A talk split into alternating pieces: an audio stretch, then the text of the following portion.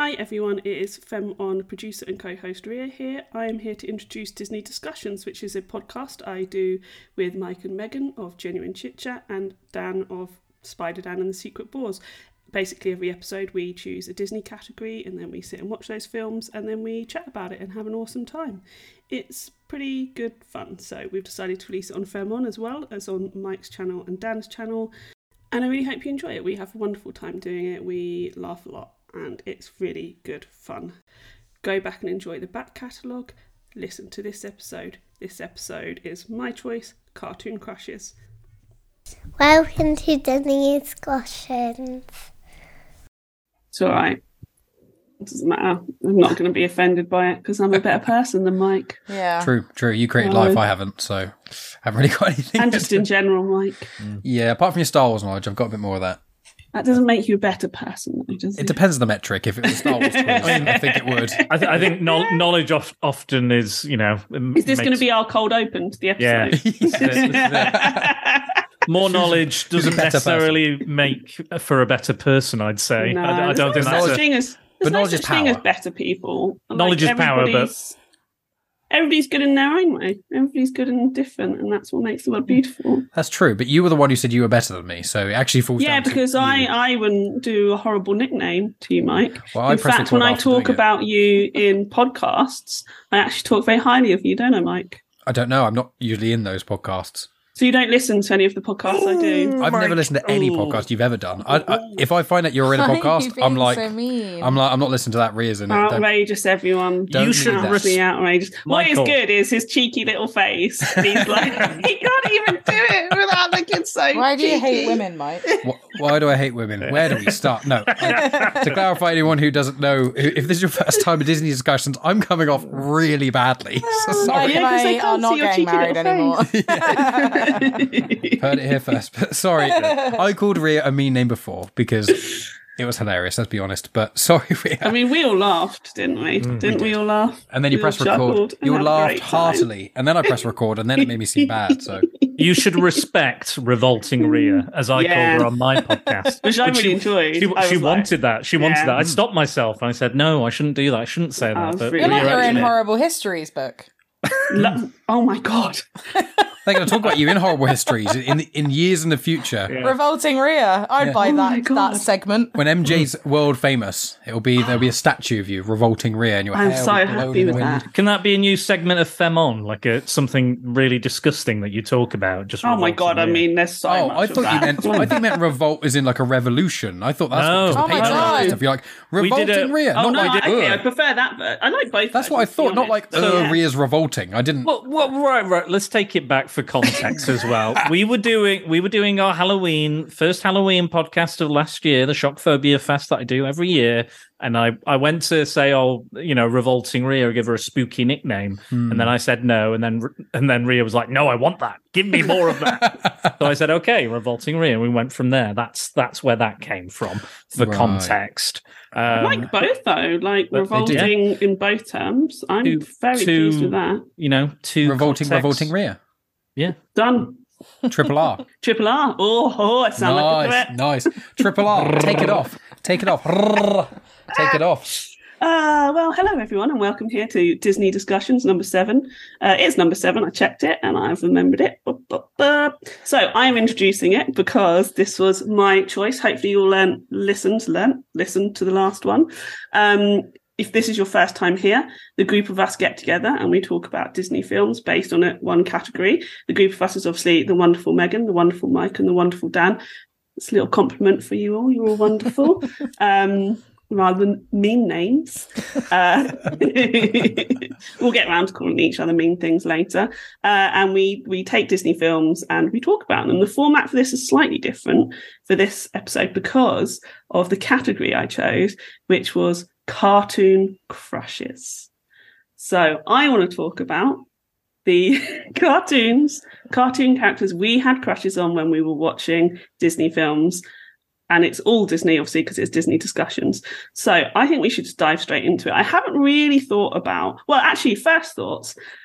Did anybody feel like a bit uncomfortable when I raised this? Were you like, oh, we shouldn't fancy cartoons? Whereas I'm like, yeah, I'm all up for fancying cartoons. Hot, hot, hot. I mean, I've I know people who only fancy cartoons, so for me it wasn't that strange.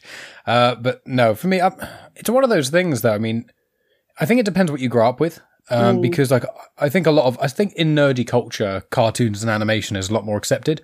So when you read comics or, or when you watch, like me, I think of X Men the animated series or Rogue and Gambit, who I Um, exactly yeah next on the so it's like next. you can get really well drawn when it's well proportioned in the right way you know you can get re- you can you can have a lot of You- you- animation. you've got, Mike, you've you're, got nowhere- you're, allowed, you're allowed to like animated characters that have big tits, Mike. It's okay. no i know. I mean soul calibur 4 i think comes Well, to we're, mind, we're we're going to get game. onto your and also your choice. Yeah, I was going to say you got, you've not got a leg to i mean stand on, Mike. yeah Well, mine is definitely like walking It's like cinched waist and the biggest boobs ever. she was not my number one. Everyone i will get to that. She was not my number one. So she was she's actually my number two. She's my backup right. Sure. um to be honest with you but no what I, a I haven't got backup. She'd love that.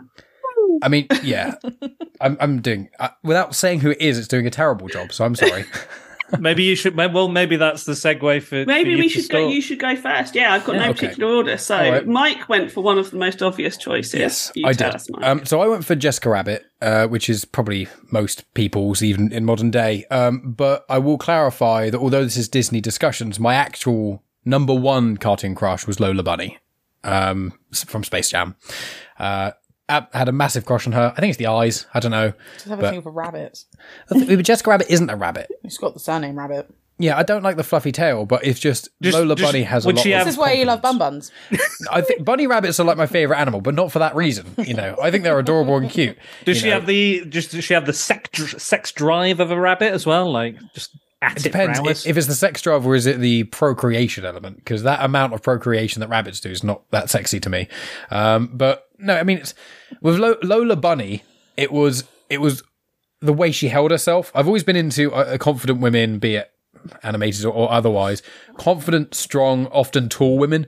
So that's a thing I've spoken before, like Ted Lasso. Um, Hannah Waddingham, yeah, who's obviously I mean, other stuff, and she hosted Eurovision and things We recently. all fancy her, don't we? Yeah, I mean, it's just that the way I, I think me and Dan we both described a woman, uh, a trait of women that we quite like is Amazonian. You know, very very tall. You know, can take care of himself. Could probably beat us up, but you know, Definitely. That's the- and, that's and the in some ways, in some ways, I prefer that.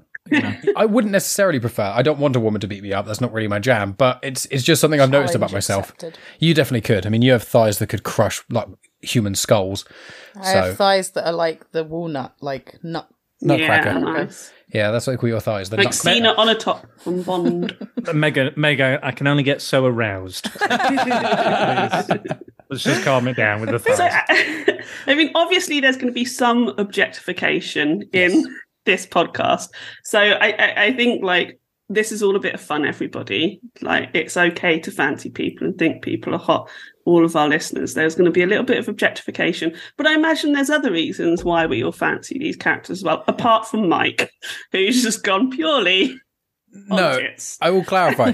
Lola's my number one. Okay, she is. I mean, but you can't do her. But so. I will say with Jessica Rabbit, Jessica obviously she's dr- drawn very well. But one of the things that I now this is going to make me sound like I objectify women. One of the things I didn't realize about Jessica Rabbit when- in my memory was how much of a strong woman she was, and how actually she literally says at one point, "I don't like all this attention. This is the way I was drawn," which obviously is very clever. And it's like a lot of women who look that way. Granted, the thing she wears is very provocative, and she works at like a bur- like a singing show, burlesque But esque. that's just that's still just how she's drawn. She's drawn in those clothes. No, of she course. can't change her clothes. I So mean, you- I think cartoons can change their clothes, can't they? She because she had that cow- she had that nighty thing that she was found when um the main bloke kept looking a valiant kept looking through keyholes and then he saw she was holding up the the pink nighty thing. So I think she can change the clothing, but the nighty was even smaller than what she was wearing but anyway. how does that work? Does she like have to rub herself out and be, I, th- I think I think the way and be redrawn? phrasing. I, I think I think the way cartoons would take things off. uh, In my perception, it's just they look 2D, but they're actually 3D. Because I mean, they can they can pull out items out of nowhere. If you want to go into the rules of cartoonery, it's going to be well, it depends what kind of cartoon, though. Doesn't True, it? true. Yes, because if we go into the, you know, off to the east, there's a lot of uh, cartoon sexualization, isn't there? Uh, without going too far into hentai, but that's not what we're here to talk about. it's with Jessica Rabbit, I found that on this watch especially, she specifically she like takes charge of her own body and her own sexuality, but she at no point is she the victim. At no point like she her husband's the one who gets captured. He's the one who gets framed. She's the one who's just valiant. I mean, she captures her husband at one point. She's like a badass. She she's a badass, and she's like, yeah, people look at me this way, so I'm just going to kind of use it to my advantage. Men are always looking at my chest, you know, all these sorts of things. She does have that flirtatious, obviously, side to her, but she uses that to manipulate people to do what they want. But she's not a bad person, so it's kind of like, hey, I've got th- these very large breasts, and I'm drawn like a perfect hourglass. Men are going to fawn over me and objectify me, so I'm going to use that because that's going to happen no matter what to help myself, to help, you know, my husband. And the thing is with her, what I like is that Roger Rabbit is so, so annoying, but he is a good person. But he's so annoying. And she just loves him so much. And she even says to Valiant, she's like, I would do anything for my husband, you know, anything at all.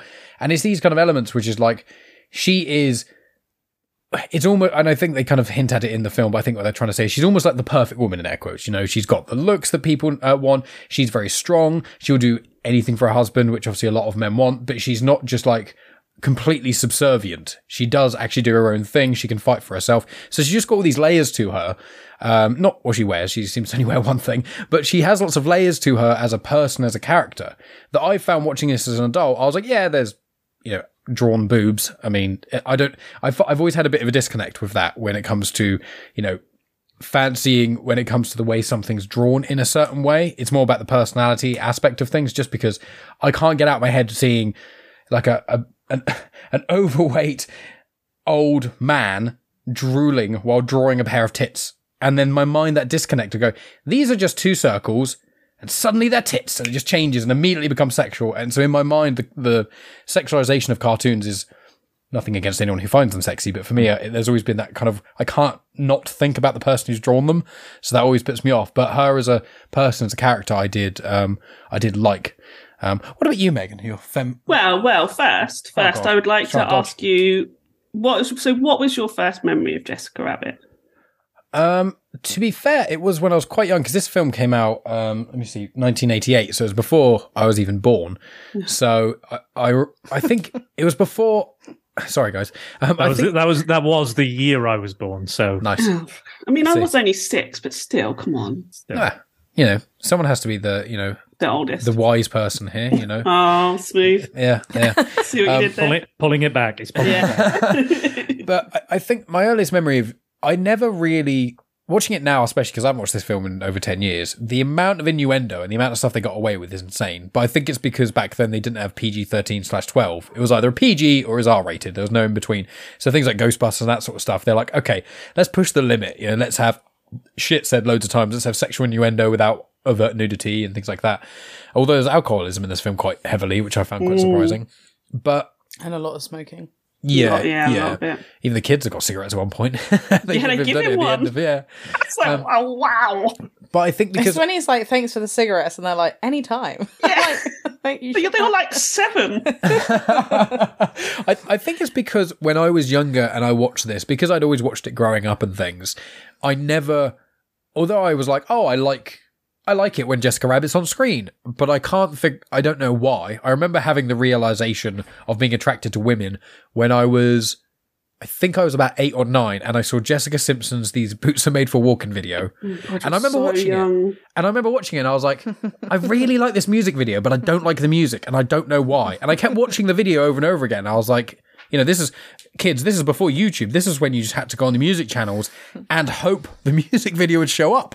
Um, and I remember catching it. Mike points. saying that is like that was really long ago. Kids, you had to go on MTV, and Yeah, I'm like, whoa. guys, well, that was what, 10 plus years ago now. your VHS used to run out. I mean, Yeah, I- Chris, I Chris owned- Phelps will know this. I like, owned we VHSs. We, VHS. we owned VHSs. I still have some upstairs. I had Harry Potter and the Philosopher's I know, but Stone. you're I acting had Star like- Wars.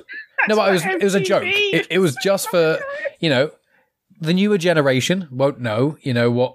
I mean, we even spoke to someone, didn't In we? the We- long, long ago, they once had boxes that contained film. we went out drinking. Um, I mean, there are kids at work that don't know what VHS tapes are. we went out drinking. because they're um, like proper kids. Yeah. when we went out drinking with recently, and I won't say the names or anything, but a friend of yours, one of their friends that I had met prior, she was what nineteen, She's 19, yeah. and she didn't know what a VHS was.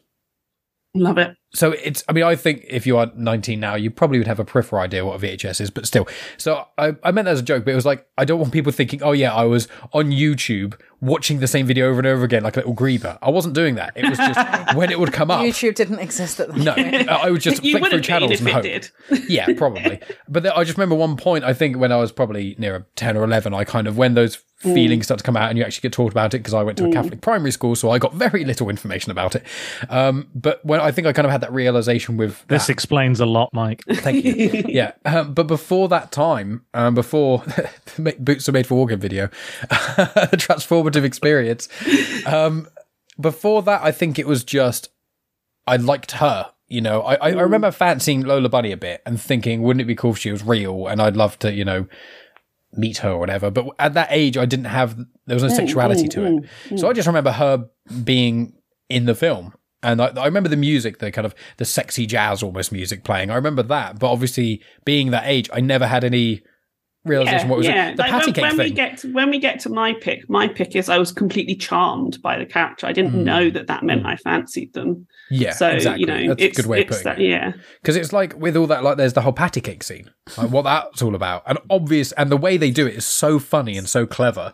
And when I was younger, when, I didn't I get was, that. I, I def, I did watch this film when I was. I remember it being on when it was like Christmas time. It was always Yes, on it's Christmas, definitely a Christmas film. and when it was the patty cake bit in my head, I was like, well, obviously they're having sex. Like when we watched it like yesterday, I was like, well, Yeah. they're having sex, and then you see the pictures, and they're like, I was like, oh, they're actually Yeah, they're they're playing patty cake. I was like, what? Okay. it's like the Bugsy Malone thing when they're throwing pies in each other's faces, and that indicates death, but they didn't want to show it. yeah, It when they're using the, the, Well, the, if it starts off. cream pistols. Yeah, it starts off with literally a cream pie in the face, and then it starts into the Tommy guns and pistols. It's that sort of thing, and I'm just like, nowadays with 12As, especially no spoilers, but especially with like things like Guardians of the Galaxy that we recently watched, which was should be a 15. to be honest. Surprising amount Brilliant swearing. movie, but there's a lot in there that was like, Jesus, it's hard to watch, and I'm nearly 30.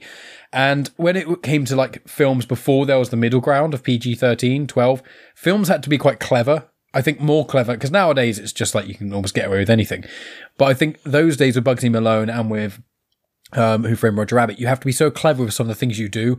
And I just thought it was so brilliant the way they did it. But yeah, Jessica Rabbit, I just remember her being really cool and something about her that I liked. And throughout the film, she does show up in the film quite a bit.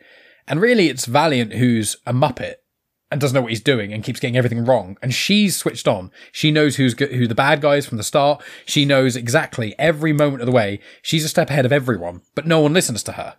So it's one of those things. I just think she's a powerful, and also I think apart from Doris, who obviously she's fairly old. She's not like old old, but you know, an eight year old boy, unless you're Dan, probably wouldn't fancy a woman of that age. You know, so I think she's the only real, echo, real. Doris, the guy's love Dolores. yeah, yeah, yeah. Dolores. Dolores. Sorry, Dolores. Um, Doris. Yeah, said she- Doris is an old name. She's not that old. No, but she's probably forty. It is 1947, guys. Remember, that's when the film is set. well, the, in the film set in 1947, but still, I, oh, Megan, sneezing away. I'm not going to edit this out. I'm going to keep this in. She's allergic to all my bullshit. That's the problem. Yay! Oi. But- Apologies, everyone. I'm not feeling Okay. very well. But yeah, I, I just I'm- think I'm gonna- the only woman in it as well. I'm going to help Mike with this because I, I do think he's struggling a little bit to defend his choice, just a little. so this film works because it's a film noir. Mhm. Okay. It's a film noir. Yeah, we've got all the cartoony stuff and all the kind of, you know, like, hey, look, Mickey's on screen at the same time as Bugs is. Wow, look at this. But the film and the story and the structure works because it's your Chinatown, it's your Maltese Falcon, it's all those classic film noirs. And Jessica Rabbit falls in to the femme fatale archetype.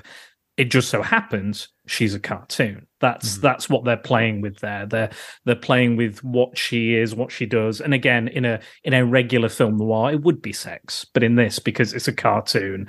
But however, Roger's reaction is the exact same reaction you would expect from someone having sex, and he goes "Ah, ah, ah," and all that, but just you know to the cartoon extreme.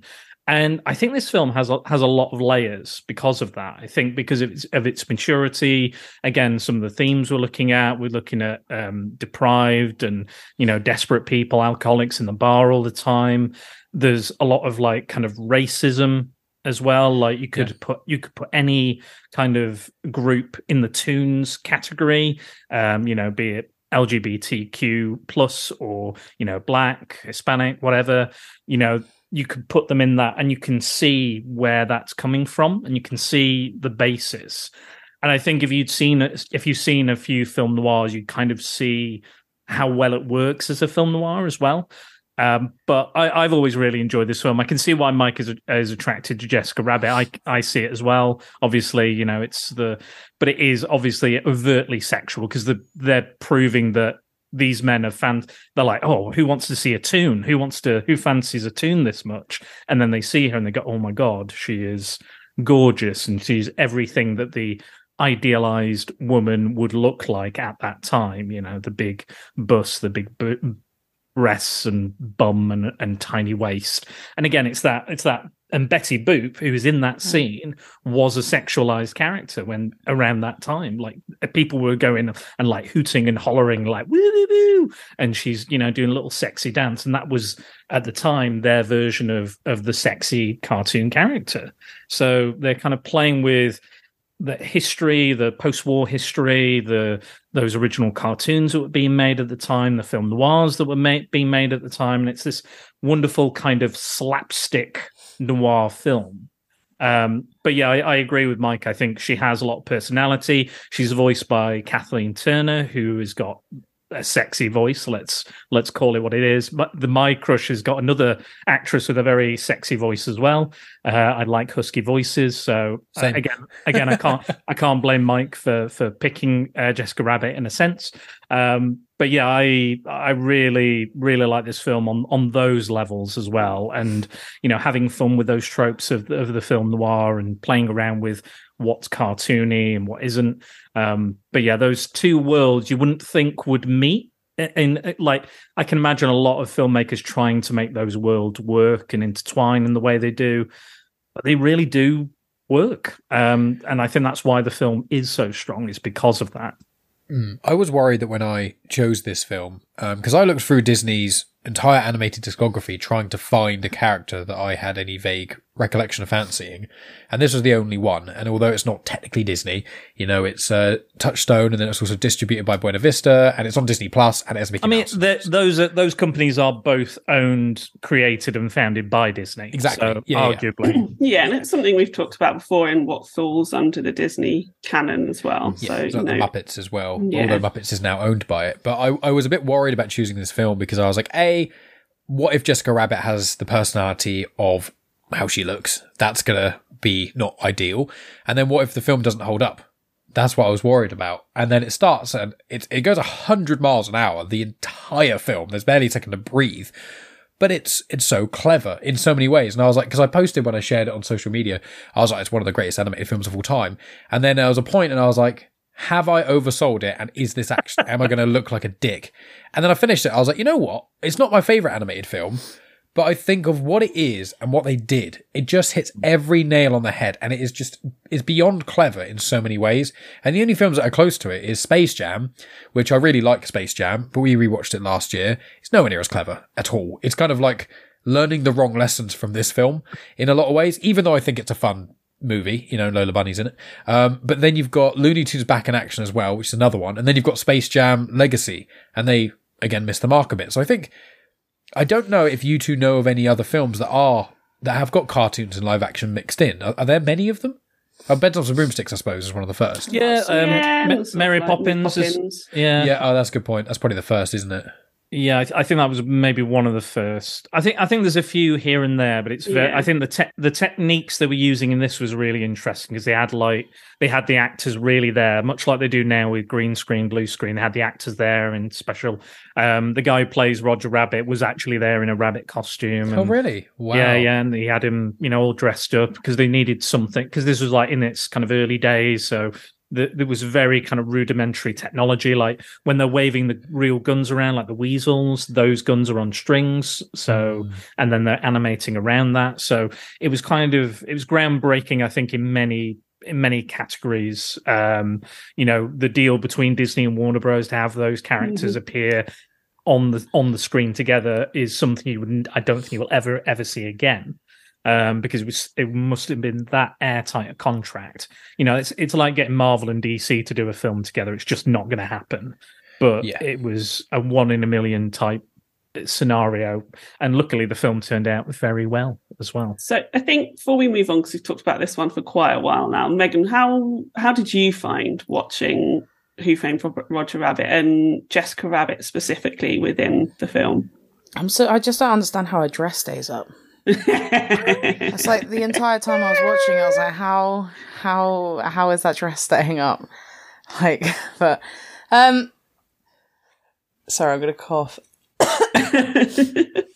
Um, yeah, this film was a weird one for me because we started watching it and I was like, "Mm, I'm not really that fussed, to be honest. It's very slapsticky. So for me, like slapstick comedy, I find a bit annoying after a while. But once it got, I got into it a bit more, I did start to enjoy it.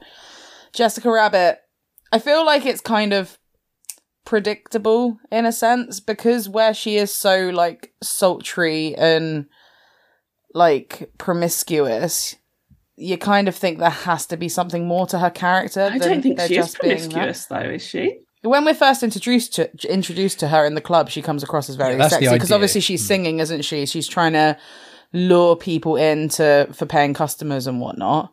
Um, and the way she acts valiant as well. Like the, the the main director guy, like she gets really up close to him, and she puts a lot of her. Yeah, like when she's singing, she like like brushes his her arm around him and all of that stuff. So, but yeah, I thought her as a character was quite cool. It was nice that she like had a bit more to her than just the fact that she had big boobs and a big bum and a tiny little waist. but yeah, And a weird nose. Oh, I Yeah, mean, I didn't. I didn't nose, figure. yeah. I didn't really look at her nose. Weird, weird, two Most people weird aren't looking at her nose. I think that's probably the thing. It's If just she's on screen, it's not. yeah, I mean, I think it's so interesting, a hot feminist take from Ria, um, watching it now and how she weaponizes her sexuality to survive. She cannot change the way that she looks. She can only be in certain types of films, right? Because of the way she looks. So what does she have to do to survive, to make a living? She has to work in that club and sing and get human men because tunes aren't allowed in to pay to see her. That's the only way. Hmm. She knows that men will put her in compromising positions to bribe her. She's not a fool. She knows that and she weaponizes that throughout the whole film. And, you know, we, in, I'm about to do a comparison to Who Framed Roger Rabbit to Gone Girl. Okay, so in Gone Girl, Okay, okay. Amy Dunne talks about the cool girl. And she talks about how in her different relationships, she has to pretend to be somebody else. It's only with Ben Affleck, I know that's not his character's name, but I really like to do it, um, that she gets to be herself, which is basically the sociopath, psychopath character, right? And Jessica Rabbit gets to be herself with Roger, which is loving and smoochy and caring and a bit silly. But she can't expose that side to anybody else because that makes her vulnerable. So she has to constantly keep up this act of being sexy. She's doing it with Valiant. You know, she knows what she's doing. When she comes out of his apartment and he's with Dolores and, and she's coming out, she knows that she's going to leave them having an argument.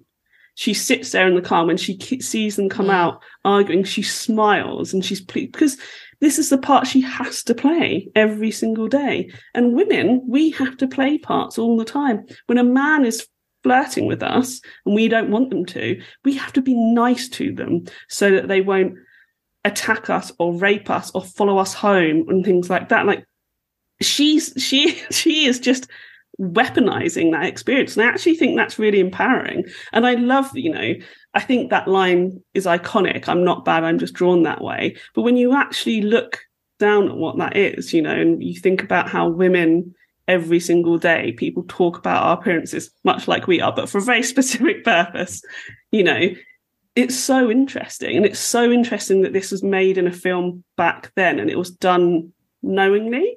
Like, I don't think they just stumbled along how they want her character and how we want to view her in 2023.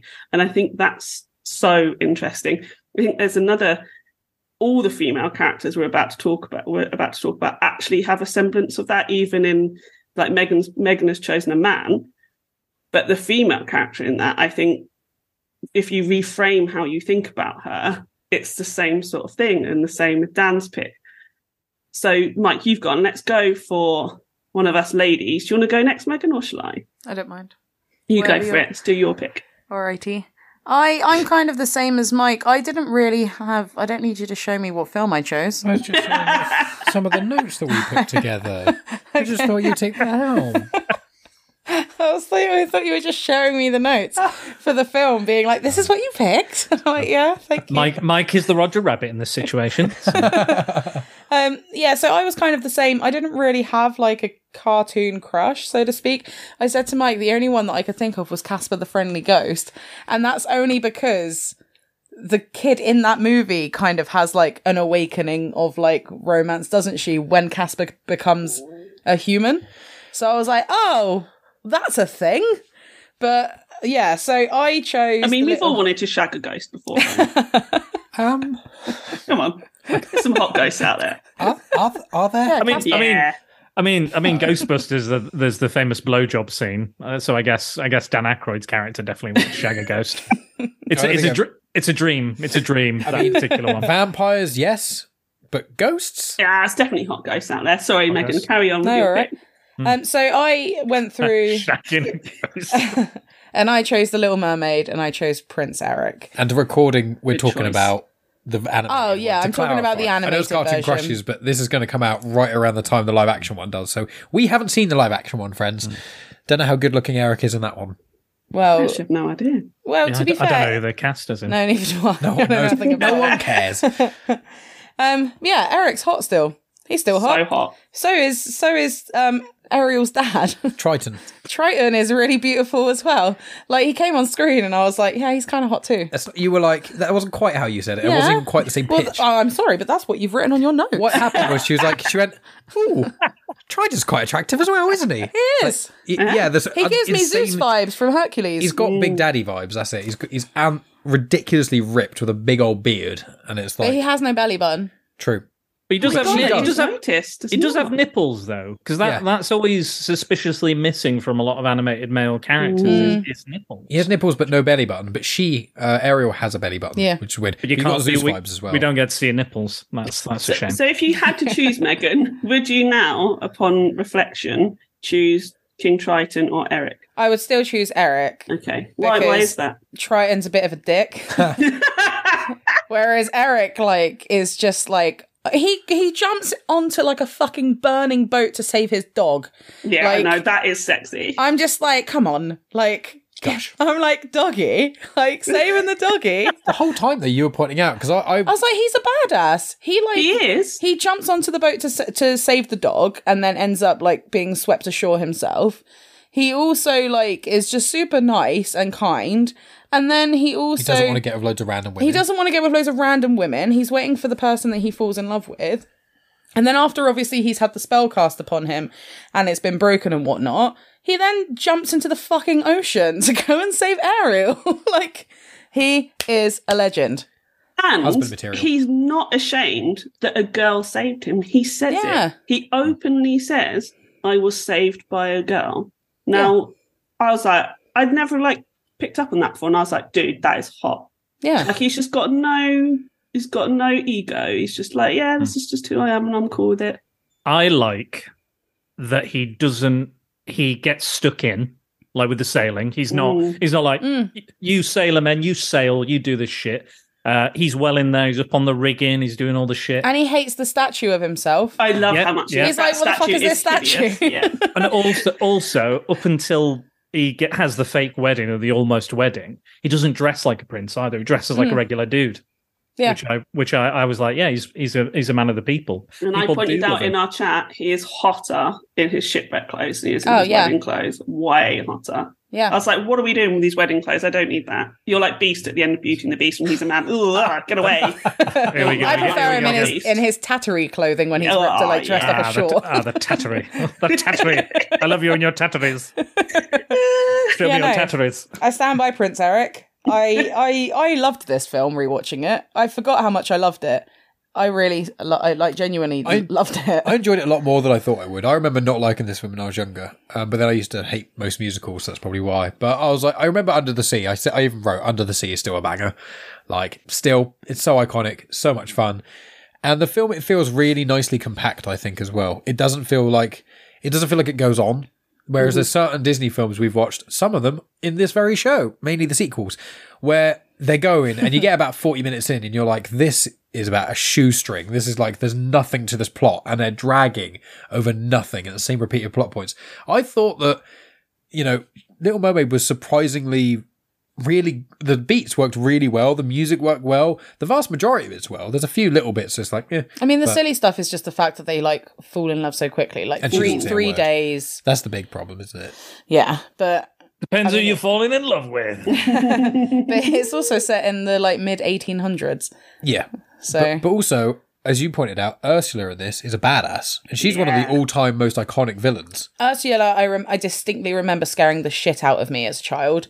Um, we I I think on our like PC we had kind of like a storybook game where it would tell the the story of the Little Mermaid, and I distinctly remember always skipping the bit that was when she became huge in the ocean because it used to really scare me. When her face comes out and it's smiling, It's terrifying. That is- like and the size of her is colossal. Yeah, and then you got like tiny little Prince Eric trying to save Ariel against this like machine of a like octopus lady. Again, he saves the day, doesn't he? Yeah, he does save the mm. bloody day because he's a legend. with his big sh- big boat dick. He stabs, he stabs it. I mean, it is so his big boat dick. dick. It's a big is boat so dick. his dick. Let's be honest. Um, I, I, I think I've said this before. Like, I used to when I was a child, I used to watch this on repeat. Um, I did go back to it a few years ago, and I, I, I, I watched it directly with Beauty and the Beast. I don't think it's as good as Beauty and the Beast for me. However, Ariel swam so Belle could run. Uh, You don't get we don't get to Beauty and the Beast without the Little Mermaid, and the Little Mermaid was drastically important. We've talked about you know the dark days of Disney and the Disney Renaissance, and this was this kicked it all off. Um, I think the the songs are uh, all of them are great. I think So I, I think. I don't- don't think there is a bad song in this. Um, Jodi Benson's beautiful. Her voice Gorgeous. is unbelievable. Is that Ariel? Yeah. Yeah. I Yeah. saw a clip of.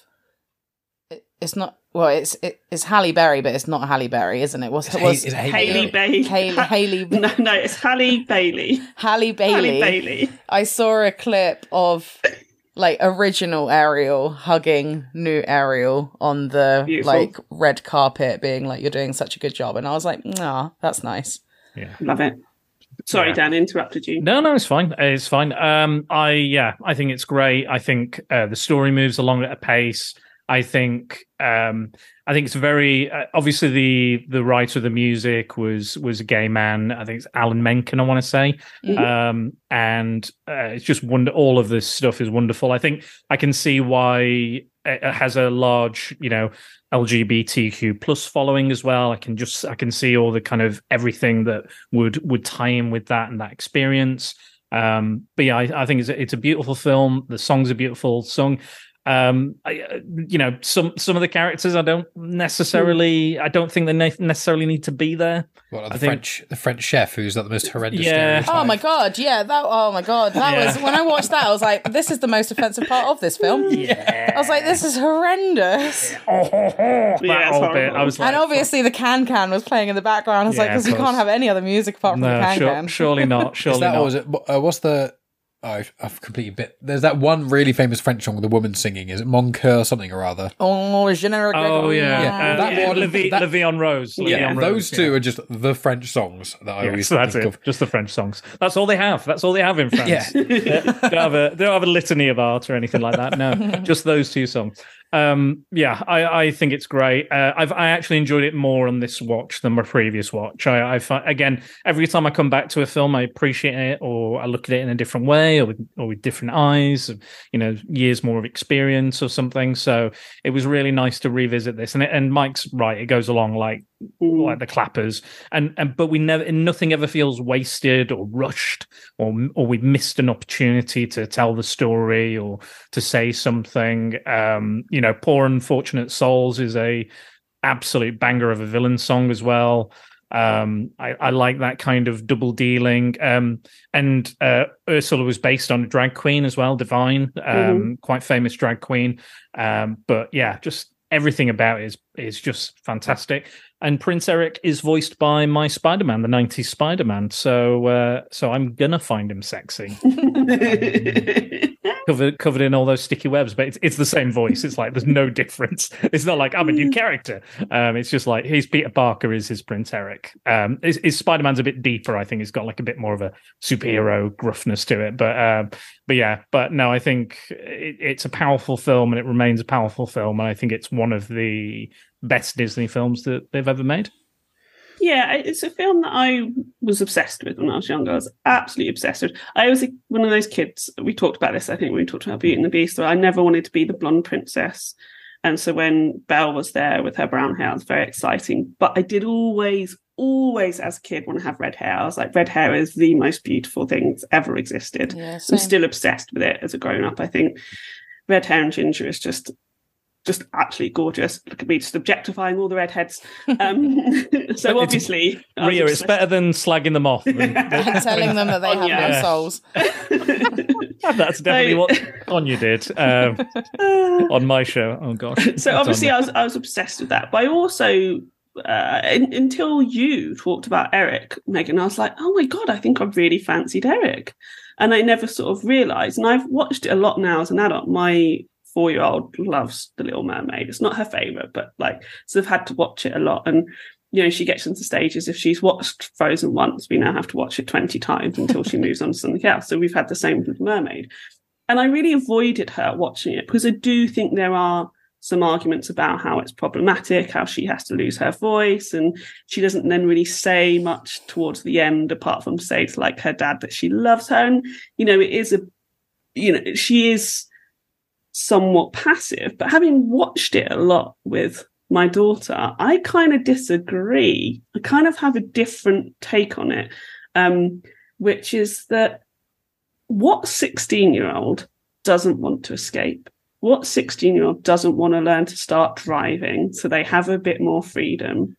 You know, what 16 year old isn't looking for their place in the world and their parents, even if you've got the best parents in the world, they still love you and they're still protective of you, don't want you to transition into becoming a grown up. Like Britney Spears said it I'm not a girl, I'm not yet a woman. And that is what Gone Girl and Britney Spears, this is where I'm at. and, and this, you know, and this is what Ariel is trying to do. She is trying to figure out her place in the world. The world is forcing her to choose between the two. They're putting her, the world's two worlds are putting her in that difficult position, which is exactly why I think for LGBTQI plus people, this film's really important because she, all she wants to do is figure it out for herself and nobody is giving her the space. Nobody's providing her with any support or any guidance. And does Eric just fancy her for her voice? No, he fancies her because she bloody saved him. Like that's so badass that he's like, uh, like he's like this, this woman just like came out of the ocean and saved me. That's pretty awesome. Like he is a beefy guy. Like you see her struggling to pull him to the beach, and then he likes her. I mean, it, the, the fact that he likes her when she can't talk is kind of problematic. Let's let's say that it is. But she's finding other ways to communicate and express herself. And, and what I like about him, what I fancy about him, is he doesn't dismiss that. Not from the start. He doesn't dismiss anything that she does, ever. Yeah, because she does really weird things. Like, if Yeah. you were with her, if you were with someone and they started brushing their hair with a fork, you'd be like, I'd- what the, f- what the I, don't know, I find that pretty funny, to be fair. But, but I like that sort of shit, so you know. that, that could have ended your relationship right there, Mike, if you started. Because that would have been weird. Just so weird. I did it with a spoon initially, so it's, Nah, it's not too sorry. bad. Like spaghetti. Yeah, sketty. I, I will say with this film is um, I raised an issue which Megan pointed out something quite good, um, which I'll say just one sec. Punch and Judy was in this, which I really liked for a split second, and Americans don't really know what Punch and Judy really is because I spoke to Michael McCormick, who was the puppeteer on Labyrinth and Dark Crystal and uh, Return of the Jedi and stuff, and he's the only member of the Punch and Judy Society in Amer- in America. Because over in the UK, it's a big thing at seasides and stuff. So I liked that, but obviously you pointed out it's, I think it's set like Denmark or Well, they, they have it in other European countries Yeah, as well. Because in, in, Ita- in Italy, they've got Gioppino, which is like their own version of that Yeah, thing. It's, 'Cause obviously yeah, it's, it's it comes from the commedia dell'arte, I think, and the kind of archetypes from that have have gone all over. Um, but yeah, I, I I think I think that also the reason it's not so big is it is quite problematic. the Yeah, it's very abusive. I remember I mean, watching it it. is about him being his wife and yeah, killing his you- child. Watching it when you're like with eight year olds and going and going to hell. Yeah, Um, I distinctly remember one Punch and Judy one that I watched, and he turned his child into a sausage. Like he put the child through a sausage. Oh, I remember that. I think I saw the same one. Maybe down Weymouth. My- is- Yeah, and like sometimes he drowns his child and puts Yeah, them yeah. in a barrel and like chucks them in a river and stuff like But that. it's like, puppets, so pretty it's funny. bad. Haha. Um, My- that, that, that wasn't the thing I was pointing out. I was just going to say with the the thing that Megan corrected me on was or pointed out was I was like my issue was that being in love like immediately, more so her. But then Megan was like, to be fair, teenagers, That's both men and are women, like. Yeah. immediate the, the moment they have any slight f- the, the flutter almost, And like, it's not even- like I'm in love completely, and it's like Yeah. and, And I, I it's- sorry yeah. Sorry, uh, sorry, I'm interrupting you. Go it's ahead. not even just teenagers though. Like for me, I can agree with that. but like not even not even the point that you get to being a teenager like the my first love that i can think of was jack from titanic i was in love with jack from titanic i wasn't in love with leonardo dicaprio i was in love with jack from titanic and i had like a fucking t-shirt with his face on it like i was obsessed with jack from titanic and like when when kids start going out it is it is like that. They they do go head over, over heels like immediately. Um and also yeah like ria said she wants to get away from her parents. She chooses to give her way a voice and then so that she can be with the person that she's obviously like obsessed with that she's never met before. Well, linking in with that and what both Dan and Ria have said about the LGBTQ plus community is that it's basically saying to integrate yourself into quotes normal society, you have to lose your voice. And for uh, even nowadays in certain places, but you know, for decades and decades, especially in the UK before the seventies, you know, that's what homosexuals had to do. That's why Polari, the gay rhyming slang, that's why it existed. You to speak in a language that other people didn't understand to know that you're. So the layer, I'd never thought of that before you two both uh, mentioned that, but it's a very interesting perspective. So this film, before going into it, this was the one I was the most not resistant to, but I was like, "Ugh, I have to watch The Little so Mermaid. excited. And you were excited, obviously, but I was like, apart from Under the Sea, I was like, don't care, don't care about this film. But then there's a dog in it, and Eric's a badass, even and I as was like, even as an adult still looks great, uh, animation wise. even as an adult one of my biggest dreams is to find the perfect rock and have a wave crash Come up behind you. Oh, I'm Around so with you on that. I'm so I with was wondering. I was wondering where you were going with that. I knew. Like, I thought I you need were. to find the I perfect thought- rock. End of just as a story. pet, as like a thought you were going to say to either like lie on and look at all your treasures because I love her cavern. It is Yeah. amazing. Smash I Mike's love head in with. things. or to have a or to have a wave. I need that when you. when it came on. I literally was sat on the sofa like, I was like, what are you doing? I was like, well, I'm not getting this. I also, before we move on, I do want to say about Eric as well. I know that the criticism is that he wants to be with a girl that he's seen once, a mute girl, you know, all of these things and all of the and all of that sort of stuff. And you know, I do think that's when my daughter's older. That's something I'll talk to her about. We'll talk about with all of these sort of older Disney films, consent and and stuff like that. But I think, and I'm putting this to the group, Eric would totally still be with Ariel if she was a mermaid. If her dad said, I'm sorry, you need to be a mermaid, it's not going to happen. And again, it's the people around her who are forcing her to choose. Eric doesn't make her choose. People around her forcing her choose. I reckon he'd still be with her if he was. Mm. well, I mean, yeah, he jumps into the water to save her. But I just think it doesn't matter to him. He doesn't care. It's He's like, not you losing. He's not losing her again, is he? He's Yeah. not. Well, you also, know, sorry, Dad, I didn't mean to interrupt. uh, I was. Gonna, I was going to say he doesn't want to be with a mute girl though. He wants to be. He wants to be the woman who saved him. Mm. and he, he only realizes that when obviously Ursula, Ursula pretends to be that person because the only identifier he has is the voice. So he, he doesn't even consider Ariel is that person until she does get her voice back. She does become who she is and she is able to express herself fully. At that point, that's when he knows it's her. That's when he dives in to try and save her. And also, he's not the one pushing for a kiss; it's her because obviously she knows about the true love kiss, which is quite rare in a film for the, Mm. uh, especially. So, and she and her friends are manipulating him. Yeah. He's Yeah. not able to consent. Yeah. Mm. Mm, exactly. Yeah, take that. Look, Little Mermaid isn't perfect, but I think we've No, decided it is. Yeah, well, it's, it's, it's a it's a banger. It, I'll, I'll concede to say it's a banger. I wouldn't It's say so perfect. good. I, d- I don't think I'll be. Uh, to be fair, I think probably all the films we've chosen, there's going to be something in here that's kind of Well, problematic. And Let's move I- on to yours then, Dan. Oh, there are right. some problematic oh, right. things in yours. Oh, right. Oh, right. Oh, right. Okay. um, okay. So I I've picked um, the Hunchback of Notre Dame because I think uh, Ria was going to have something I considered, and then she mentioned she was going to do it. So I thought, fair enough. I'll I'll go for something else, and I had a good think. And I thought, I thought my crush will be uh, Quasimodo. No, uh, no, my crush is Esmeralda, who is voiced by Demi Moore. Again, another sexy. Oh shit! I didn't realize that. Yeah. yeah, yeah, yeah. Demi Moore, right? So you know my complaint often is about having actor actors being voice actors. You cannot tell with Dem- Demi Moore in this film. No. Her voice, her voice acting in this is sensational. She's the Uh, one uh, from Ghost. this. Yeah, thank you. Also, I think Demi you knew Moore is who a- I was referring the to. pianist. I was Is, like, is this? No. is it, Ria? Is is this why you want to shag a ghost as well? Yeah, Is maybe. Patrick- I mean- Patrick Oh yeah, Patrick Swayze. Swayze. Then you I mean, fuck a I ghost. would, I would shag Ghost Patrick Swayze, even if he isn't Whoopi Goldberg's body. I'm, I'm up for that. I, I might be more interested. I think. Uh, ditto. Um, so yes, uh, the Hunchback of Notre Dame, known for being a, a darkly gothic uh, tale by Victor Hugo, um, gets the Disney treatment, um, Ish. sort of. Um, I think there are a I lot mean, of good fucking hell, this film. I love Yeah, this film. I don't. I don't. I don't think it's. It, it, when I first saw it, I didn't rate it, but over time, I think I've appreciated it as as time's gone on. Um, but we'll talk about Esmer- Esmeralda specifically. So she is a Romani uh, of the Romani people, and she is in a very uh, a religious rite. Uh, I think I want to say 17, 1600s. I think uh, Notre Dame. I can't can't be sure off the top of my head, but olden days, the olden days. Um, and it's basically run by this this judge Frollo, who is has this uh, feeling against this racial hatred and uh, religious hatred towards the Romani people in this film. And he is trying to extinguish them, basically, and put it in polite terms. He doesn't want them involved.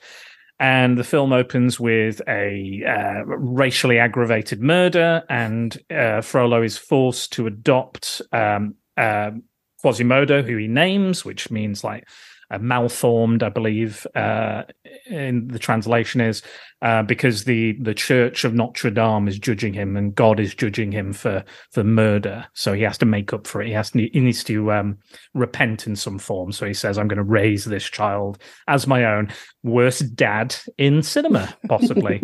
um, he he raises him to believe he's disgusting. He shouldn't leave the bell tower. He's a monster. Hmm, excuse me.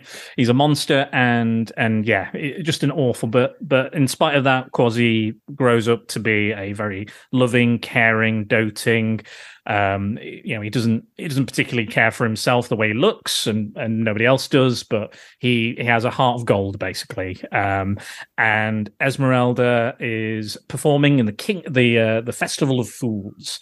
Uh, and she's a wonderful dancer and uh, she is she's very she's very self-reliant. She has struggled all of her life to make money and to uh, keep herself alive. So she dances and finds every which way she can. Kind of a bit aladdin actually. There's a, like an aladdin energy to her i think.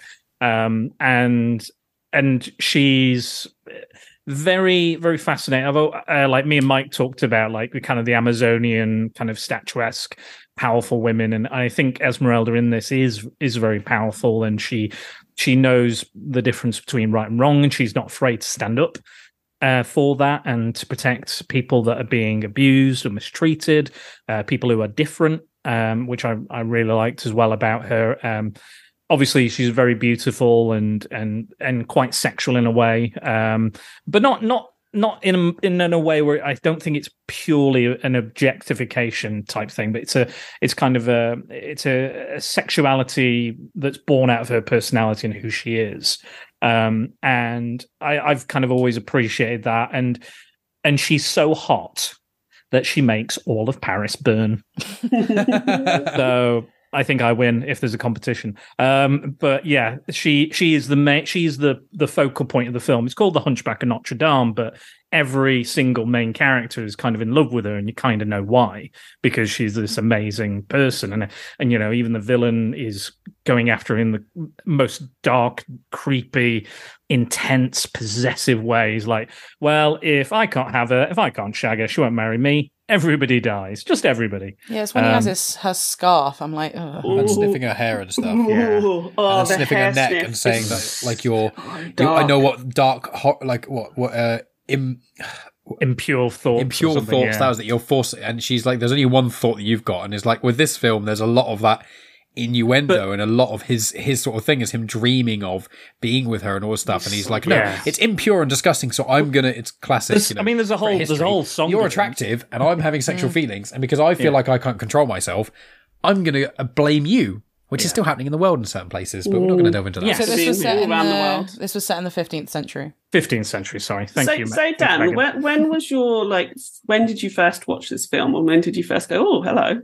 Uh, so I, I saw it when it came out of the cinema. Um, I saw it when I first came out of the cinema, and I, I think, like for me, I think I was attracted to women probably much uh, younger. Well, I, I, chronologically, I was attracted to women before Mike was. oh, it's not a competition uh, dan So I win. I win again. Um, I mean, this film came out when we were two three, two, two or three. yeah so, 96 so me, I had a raging hard on. So what are you going to do with that? Um, no, uh, no. I saw. hard on of notre dame the, heart of- the, the balls of Notre Dame. Um, they were they dropped massively. Uh, no, so- but no, like even in primary school, I I had a, an attraction to to women. There was a there was a woman there was a woman in the in my primary school I was very attracted to, and again like.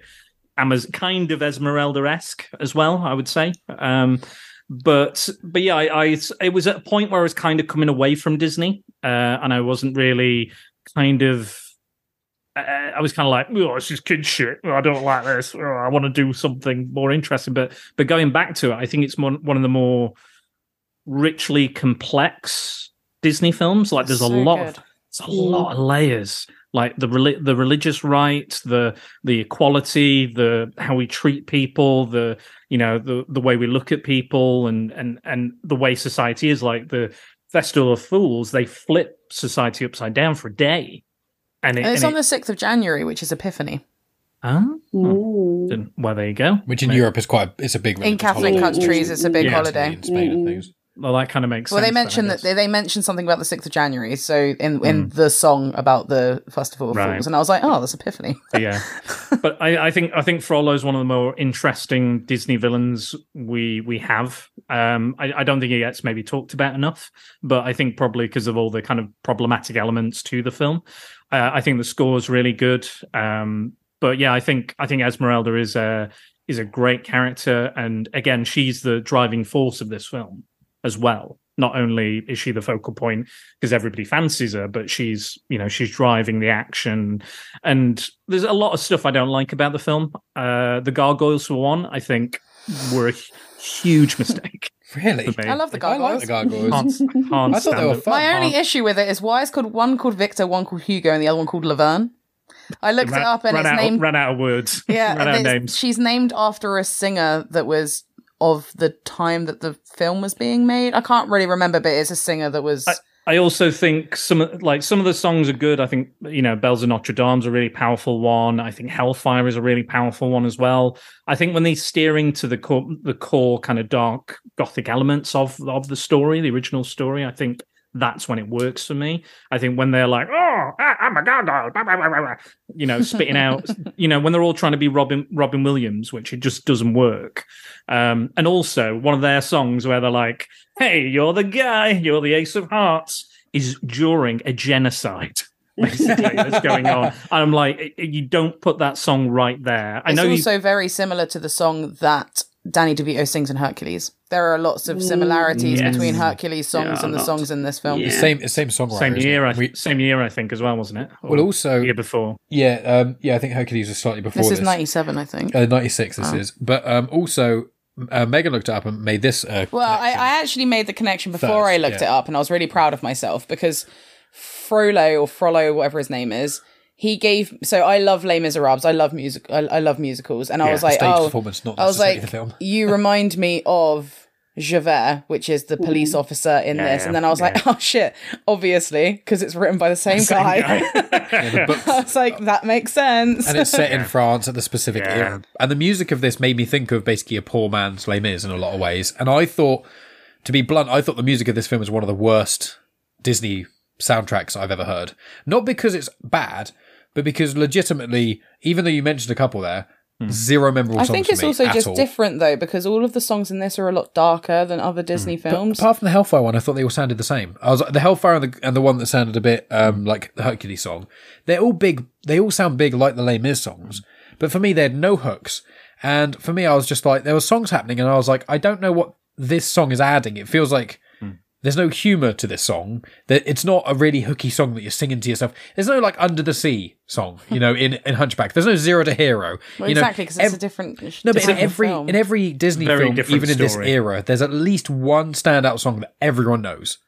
And for me, the soundtrack was the weakest part. I really liked this film a hmm. lot more than I remember when we watched it a couple of years ago because I'd never seen it as a kid. But I thought the songs, as pr- the songs were good as songs, but they all sounded like fillers. They all it sounded like Les Mis, where you've got three hours of music and you have to have certain songs just because every well, the songs aren't song the same as Les Mis. no, no, but what I'm saying is, in a film like Les Mis, or a production like Les Mis, when every single word of dialogue is sung, which I despise when things do that, you get these songs that aren't really songs. You just have dialogue points that you have to say in a tune. And those are the filler tracks. And on either side of the filler tracks, you get these really big, amazing, incredibly written songs, which Les Mis has a lot of. In this, I was just like, this feels like the in-betweeny tracks before a really big song, but none of the big songs really hit for me. There was a couple that were all right, but for me, this is the only Disney film I think I've seen that there's not a song I could even name, bar Hellfire, because Dan just mentioned it. So for me, that was actually the weakest part. So I hate Les Mis. Um, I'm sorry, Megan. That's fine. It's not for me. I didn't But- write it. but, ma- but, but many musicals like that are not for me. I, I I'm I can't stand the singing of lines. Javert! I think, yeah, yeah. Um, even that is like, ugh, making me. I've I've Feel not seen it. I've not seen it, but I have seen clips of it. Um, Oh no, don't watch don't but- watch the film version. Oh, But I yeah, do- don't watch the film version. No, I don't watch the film version, but I do tend to like musicals in general. And for me, this takes the best bits of all the musicals in terms, all the musicals. Don't know why I said it like that. In terms of the darkness and describing how a character is feeling well without them speaking what they are feeling, because that makes me want to shove nails in my eyes. Um, so I went into this film not keen. I was like, oh, Dan, classic Dan. Then again, is that This is like the one time that I'm like on side with Dan. This is one of my Ah, favorite films growing up. not weird? And- Not weird. I was really pleasantly surprised. The things that surprised me the most is I think all of the male characters, apart from Frollo, and this includes Quasimodo and Phoebus, can fuck off. This film's amazing without them. Um, I actually kind of think they're just in the way of Esmeralda and Frollo. And I think those two characters are absolutely fascinating. Like, I could just spend so much, like, I could read an epic George R. R. R. R. R. R. Martin series about just those two. Well, And the then actual how they original's come three together. books long, 960 Yeah, pages yeah. of this story. So you've but got it's, go but it's really. not just these two, um, unfortunately, and like, of ju- and because I think they, and I cannot believe they are in a Disney film. I Hmm. cannot believe Esmeralda is basically a Disney princess. Like, she's so interesting and fascinating. Like I said, Demi Moore's voice work is absolutely fantastic, and I just think I totally get why. I mean, I clearly fancy her now as well. Um, but like, I totally get the fascination of her and why, as a young boy or girl or anything in between, you would look at her and go, I fancy her. Because I don't think that's necessarily the words that you would use about her. I would say that you're more sort of Captivated or or Drawn to her. entranced, drawn to her, yeah, because But there's even- just something about her. But Sorry, even for, no, no, no, I interrupted you. But even for me, I'm not that way inclined. But I was captivated by Esmeralda because Mm. because this film I was obsessed with when I was younger, And I distinctly remember going to school for World Book Day while all of the other kids are like dressed up as like Harry Potter and Hermione. There's me. I'm like, Mum, I want to go to Esmer- I want to go as Esmeralda. Yes. So I went to as as Esmeralda for World Book Day, and I distinctly remember having this like really colourful, like flowy skirt that I wore, and my mum got me like this like baggy ish top. But that must have been like year three. like I was obsessed I with this film. I will say with Esmeralda watching this, she was of these four. She's beautiful She's my eyes. number one. I, I will say. I, when after watching, it, I was like, a obviously stunning, but also just say b. She's got so much agency. She's got much power, and her banter with Phoebus. I will. I will argue back against it, uh, and I'd say I love Phoebus in this because Phoebus he's is the, also kind of hot. well, he, you said that, and you were like, and I was like, oh, okay, fair enough. I mean, he's probably the Disney person that looks most similarly to me in the sense of he's got a little beard. That's about it as much as it draws. But like, I don't look like any Disney princess. Let's not be honest. Um, but I was like, oh, he's got a little goatee thing like I used to have in college. Fun. Um, but I would say Esmeralda um, and Phoebus. Like Phoebus is the comedy relief you know, Hunchback is the tragedy, or sorry, Quasimodo. That's very mean of me. Quasimodo is the tragedy. Esmeralda is kind of the spirit, the drive, the the the thing driving the plot, and and the one who's you know being obviously got the gaze of the three gentlemen in this. But Phoebus has genuinely some of the funniest Yeah, Disney dialogue some funny dialogue. I've ever I've ever heard. I, I thought every single thing he said when it wasn't pithy, boring love dialogue with him and uh, Esmeralda was so funny. Like when he says Phoebus. It's the sun god, and she's so unimpressed, and he's like, "Yeah, I, I hate it too. I'm sorry." it's just like that. He's he's self aware that he look he comes across like a douche, but he's actually a really nice guy. And the way he gets Esmeralda is not by being, you know, the Prince's Guard and all that. She's always saying, "You're different." You know, maybe my crush is actually him because I thought he was amazing. I loved him. I thought he was great. I, I think it's that Kevin Kline who does I was gonna great say. comedy timing. So that's exactly what I was going to say, Ria. I think it's more you're, you're more that you like Kevin Kline and less that you like Phoebus. That's what I think. Don't tell me who I fancy, Dan. if I want to fancy um, Phoebus the sun god, then I will do what I want. anything else on Hunchback and Esmeralda? Aside from, I think it's massively underrated. I do agree. think Tell, it's tell us more. Tell us yeah. more, Megan. I want to hear this because it's very rare you agree with me on anything. so- I don't know. I just really like this film because it's different. Mm. I've I, I've always had a fascination for this film, and I just find it so weird that there's so many people that haven't seen it. Like, I think because it came out at the time it came out, it kind of just kind of got swept under the rug a little bit because there were so many other Disney movies that were coming out at that time that were just slightly more popular. But yeah, I've I've always loved this. I mean, for me to go to school dressed as Esmeralda, like So I was obsessed with her. I loved her. Um, and it's, pro- it's probably one of my earliest memories. I don't even distinctly remember watching this film over and over and over again, but I, I remember going as Esmeralda for World Book Day. I think I didn't watch it when I was younger because I think I, much like most people who haven't seen the film, probably went, "Oh, I either know the plot or I'm not interested by Quasimodo." You know, you you think you know it, but hmm. I'd say with this film, this film, I think one of the other reasons it didn't do as well, probably in America, is because it accurately shows some of the major pitfalls with dogmatic religion, especially Catholicism and Christianity. And let's be completely honest here, Islam is very, very similar in its doctrine, trying to make people celibate and trying to repress people's sexual feelings and then victimizing the people who are the ones being sexualized. You know, women in the Middle East. Sorry. Um, it's one of those things. It, it's just, it- it's something that I think is so powerful and is so important. And, you know, his Hellfire song, although I wasn't as much a fan of the song itself, the musically, the dialogue and the imagery. And when he's there by himself and he's like throwing things into the fire and his hair's going all weird and he's like getting stressed, like he's basically, although I hate him, obviously, he is struggling because he's his own religion, which is what most people in those times, especially someone high up in authority, is basing their entire identity on and their entire value on. When that is being challenged by their human desires, how do you go about doing that? If you're a good person, you either try and, you know, either deal with it yourself or change your perspective on religion and go in a more progressive liberal mindset, which is generally the healthier way and talk about it. Or you repress it more and more and more, and then you lash out at people around you, especially the people you're having the feelings about, and that's what this whole film is about. And I think this film probably didn't do as well because in the places, a lot of America, which have got a strong religious uh, integration with the local government and things, you as a you know, nuclear Christian family probably don't want the kinds of questions around your children as to, hey, here it is, clear as day, some of the very problematic elements of celibacy. And they're probably like, yeah, we don't want to have that conversation because we don't believe it because we think it's wrong. So I think that that might be a reason why it didn't work, which is one of the reasons I actually say to people now, they should actually see this because that element is so strong. And I, I love that kind of thing. I'm very much, a lot of the films I enjoy, I love it when religion is being questioned or poked fun at in certain ways. Because in my opinion, it's a, it's a belief at the end of the day. As valid as it may or may not be, it's just what you think.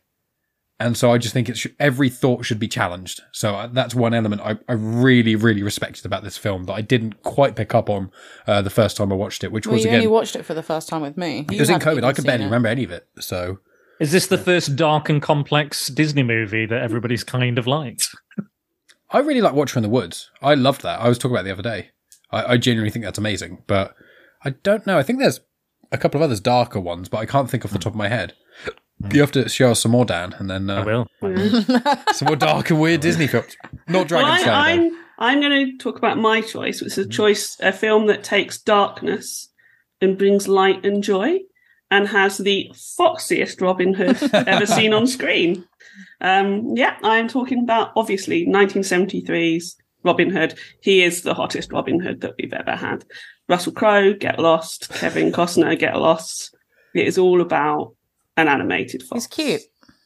He's so cute Cute little so foxy cute. face. but he's also just completely charming. This is, and this is what I was talking about at the beginning with Mike. Like, I think as a kid, I was like, I don't think I fancied cartoons or understood what fancying anybody would be.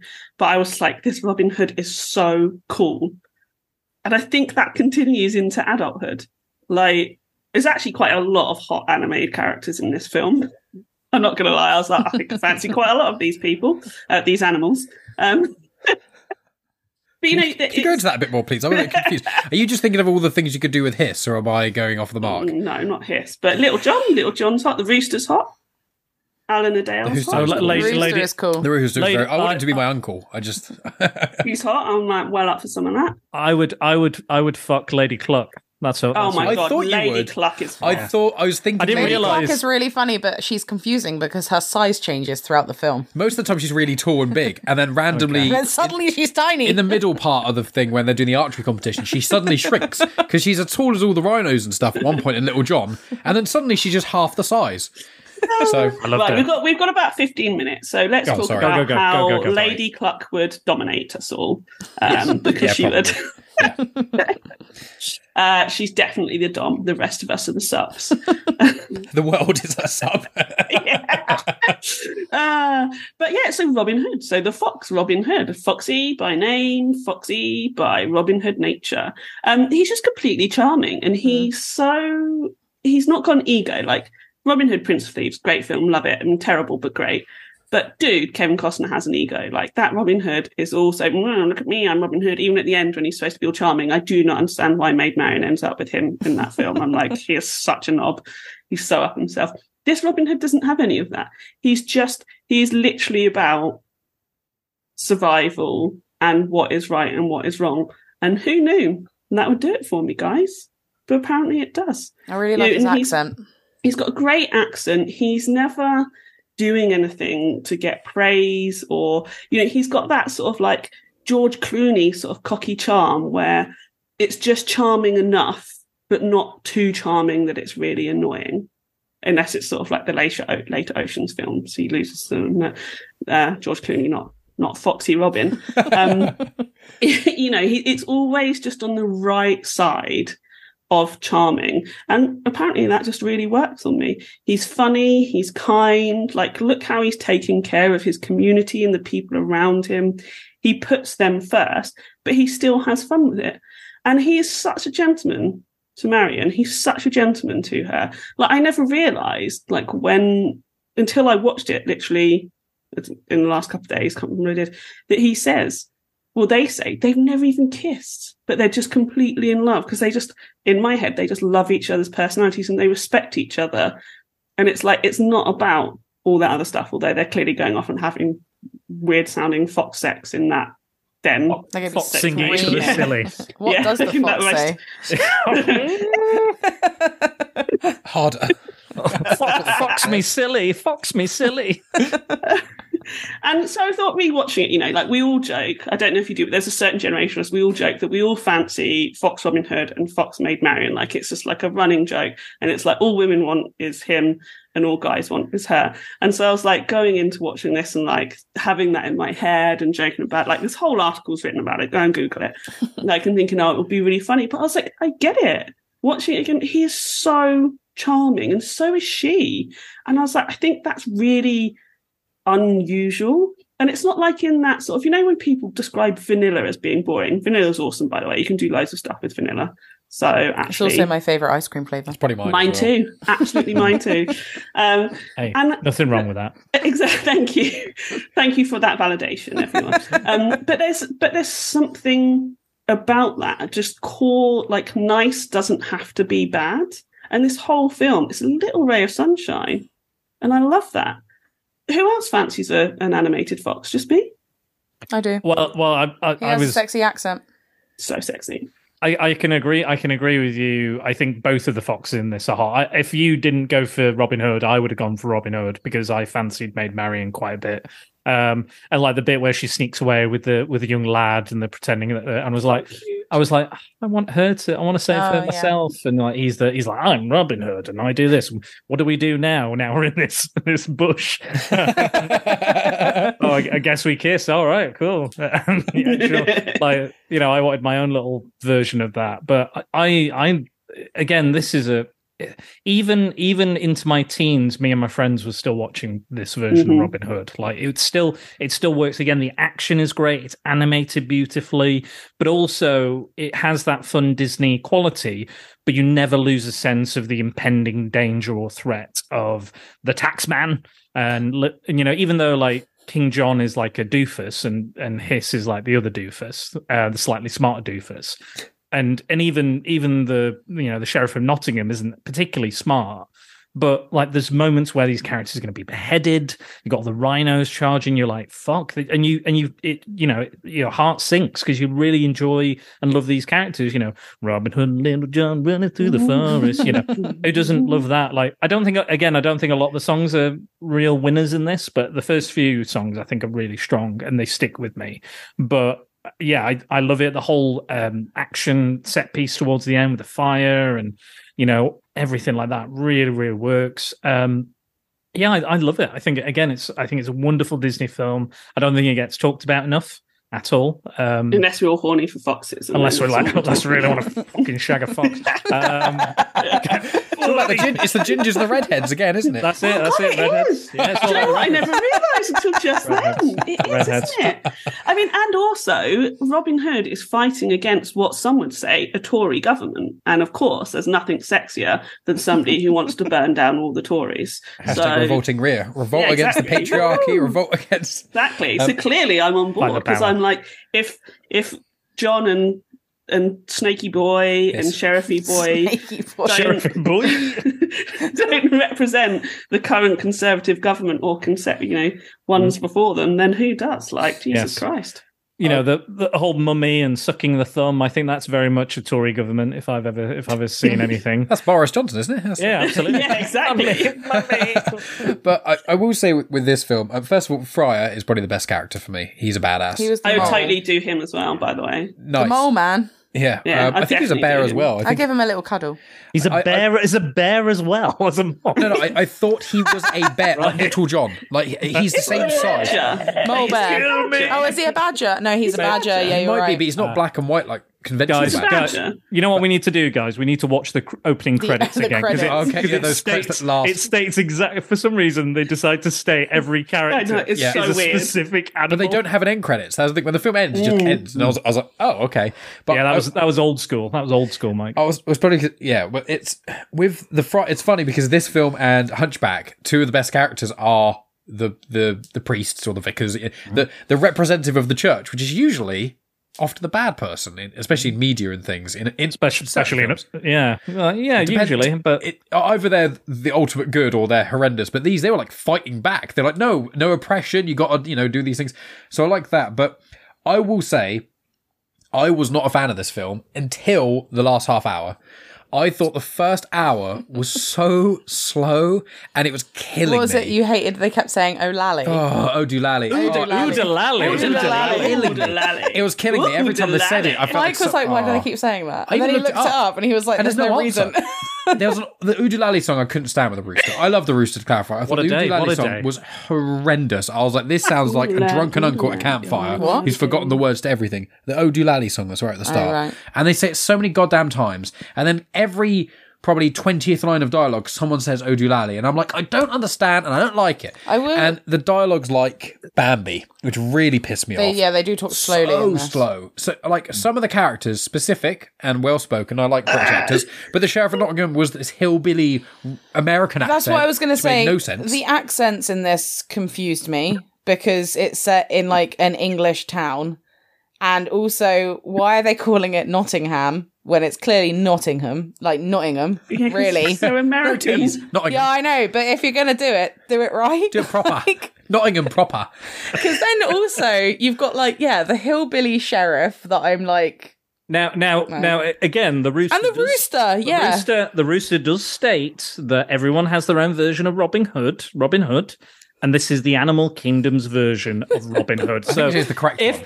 If if it if it does happen that the sheriff of, of Nottingham, Nottingham. is you know um you The know a southern, a southern a southern like hick, you know a hillbilly or whatever redneck. Then that's the Animal Kingdom's version. You've got to mean, accept that's that's, a- their that's their version. It's special to them. That's a cop out, but I'll, I'll let you have it. But I, I found, and also there's a lot of whistling in this, and I hate whistling in songs. It drives me mental.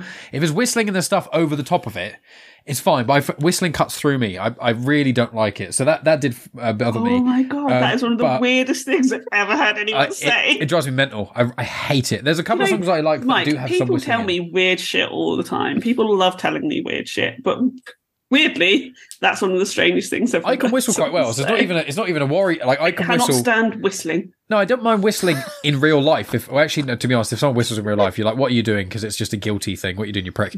Um, just hum or something, or shut up. It's like playing music in public. Stop it. Um, but anyway, the whistling in songs, not a fan at all. Um, to clarify, but the first hour of this film was a slog for me. I was like, not enjoying this.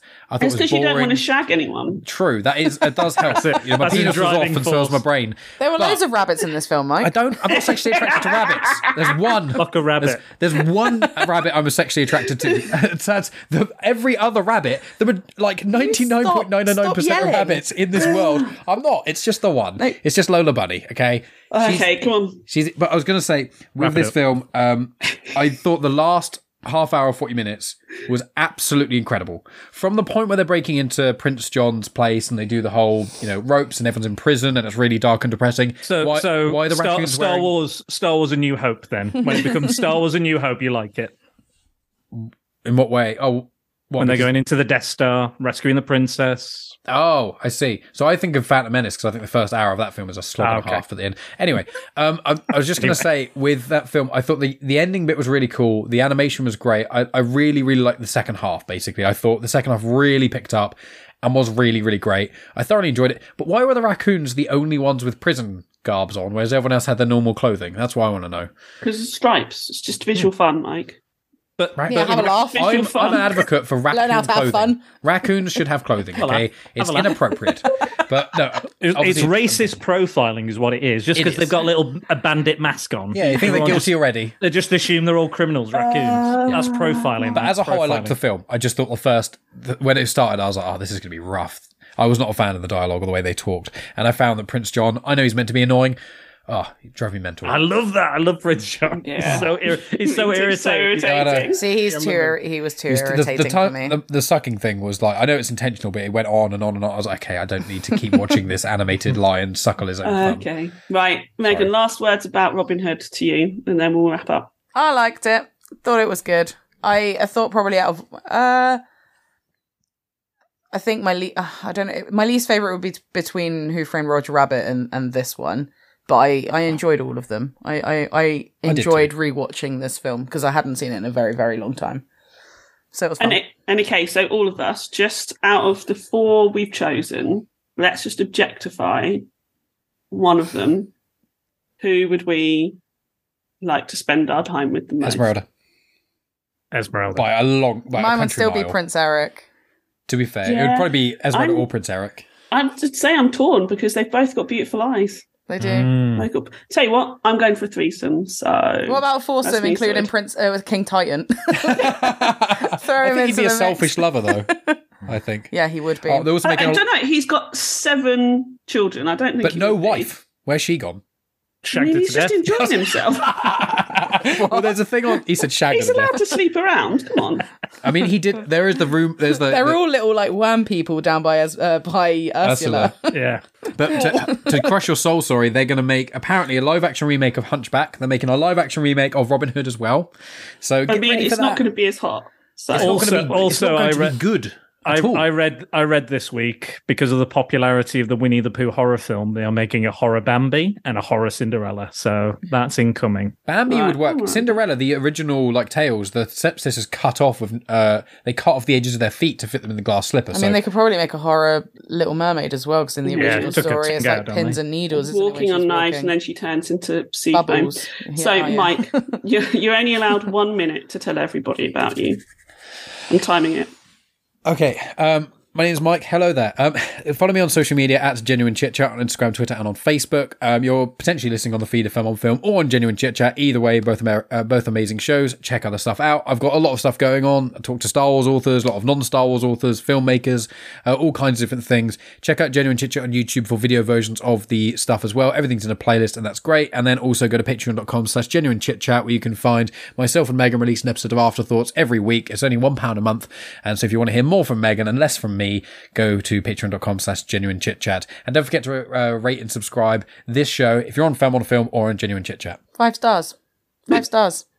Beautiful. Look at that. That's amazing. Right. Megan, where can everyone find you? You can find me on Instagram because I'm actually like somewhat active on there. I've I've recently started going back to the gym, so you can find me on Grits Gets Fit. Uh, waking up at high five in the morning to go to the gym before work, so that's super fun. So go on there, say hi. I'll go next and then you, Dan. Um, so come and find me at Ria Carrogan on Instagram, at Femon on Instagram as well. I should have said them both on Instagram. Uh, you'll, as Mike said, you'll either be listening to this on Chit Chat or Femme On. Oh, hey, maybe Dan, you'll release it as well. So maybe, maybe you never Sure, know. sure. Uh, You are. rate, review, come and see all of our content. We're all amazing and join us for the next Disney discussion.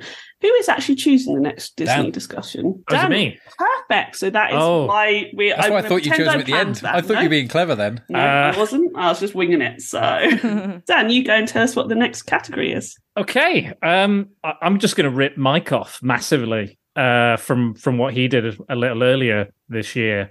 Um, instead of underrated animated movies, I'd like to do underrated live action movies, not live action remakes. Not I'm saving that for another time. I can't wait to piss that's a, off. that's a whole that's a whole nother discussion. But anything you think that features real people being shot on film, they can have animated characters like Roger Rabbit, but anything that you think needs a spotlight, but it has to feature real people. Um, so I think there's a fair. I've got a list, so I'll send that over if you're struggling. But uh, also tell us your underrated live action Disney films as well. High Um, School you can- Musical. We're saving that for your pick. That's a that's a that's a preview of Megan's in a few months' time. there you go. There you go. Now you know. So, so we've got the lineup. But yeah, so together.